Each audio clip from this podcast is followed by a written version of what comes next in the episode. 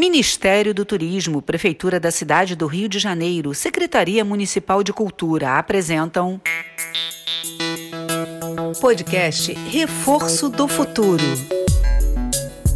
Oi, crianças! Eu sou a Rita. E eu sou a Gabi. Somos as professoras do projeto Reforço do Futuro do Instituto Meta Educação. Hoje vocês vão aprender sobre unidade, dezena e centena. Fala sério! Fala sério!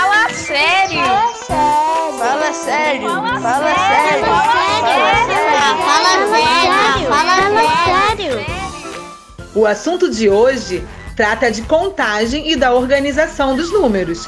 A gente conta coisas o tempo todo em nossa vida, não é verdade? Isso tem a ver com o nosso sistema de numeração.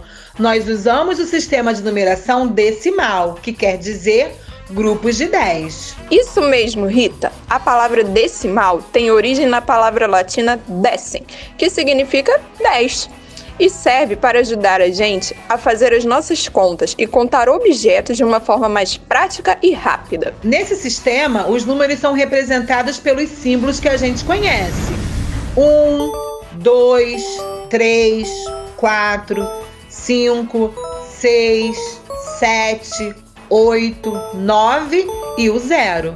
Chamamos eles de algarismo, não é? Imagina se não existissem os algarismos estaríamos lascados. A nossa vida seria bem mais complicada. Ficaríamos o dia todo só contando coisas. Pois é. Para simplificar a nossa vida, os hindus e os árabes criaram grupos de unidades. Cada 10 unidades de uma coisa forma uma dezena. E quando a gente tem 10 unidades de 10 coisas, a gente chega a uma centena, ou seja, 100 unidades. E quando a gente tem 10 centenas, ou seja, 10 grupinhos com 100 coisas em cada, a gente chega a um milhar, ou seja, mil coisas. Outro detalhe importante: cada número tem um valor de acordo com a posição que ele ocupa no numeral. Pega o seu caderno para a gente explicar melhor. Vamos dar um exemplo. Escreve no caderno o número 651. 651. Vamos observar os números da direita para a esquerda? O último número sempre representa a unidade. Nesse caso, a unidade é 1 e vale a uma coisa. Depois da unidade, o número 5 representa a dezena, ou grupo de 10, e vale 50. Já o número 6 representa centena, ou seja, grupos de 100, e vale 600.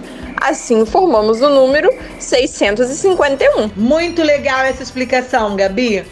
Outro exemplo, o número 7156. O algarismo 6 representa 6 unidades e vale 6. O número 5 representa dezena e vale 50. E o número 1? Ele vale 100 e representa o número 100. E o número 7? O número 7 vale 1 milhar, que significa 7 mil. Tudo numa ordem certinha. O último número é a unidade. Depois vem o número que representa a dezena. Depois dele vem o número que representa a centena.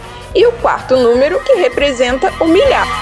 Boa, Gabi! Na apostila dessa semana, vamos colocar vários exercícios sobre unidade, dezena e centena, para vocês testarem bastante. É isso aí!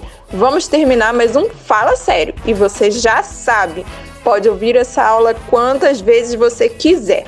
Um beijo bem carinhoso e nos vemos logo logo. Fala sério! Fala sério! Fala